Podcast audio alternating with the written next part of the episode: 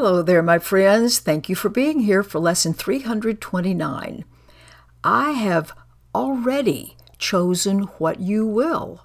You think, really? Have I? Yes, in our very creation, we have chosen this. And the reason we've chosen this is once again because we aren't separate from what God is and therefore what that will is. So, of course, it's already been chosen.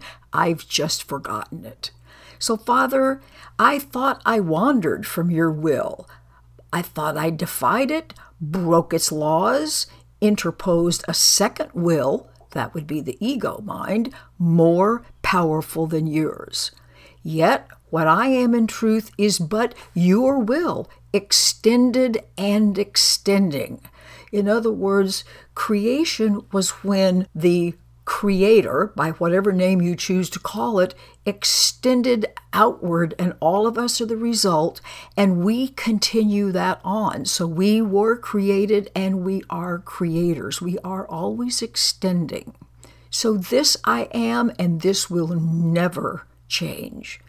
As you are one, so I am one with you. And this I chose in my creation, where my will Again, not just decision or choice, but my creative power became forever one with yours. Our creative power is the same as creators. That choice was made for all eternity. It cannot change, it cannot be in opposition to itself. Father, my will is yours. We are the same.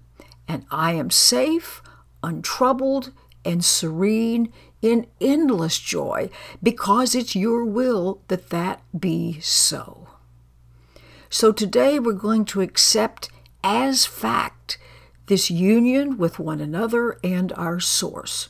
We have no will apart from His, apart from love's, and all of us are one because His will is shared by all of us.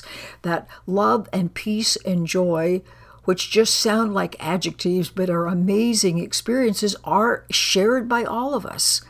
And through that, we recognize that we are, in fact, one. And through it, we find our way at last to love and to unity and a big sigh of relief. I surely hope you remember that you've already chosen the right path. Once again, it's just paying attention to it, choosing love over fear throughout your day. And I hope that day is a good one. I look forward to seeing you back here tomorrow. Goodbye.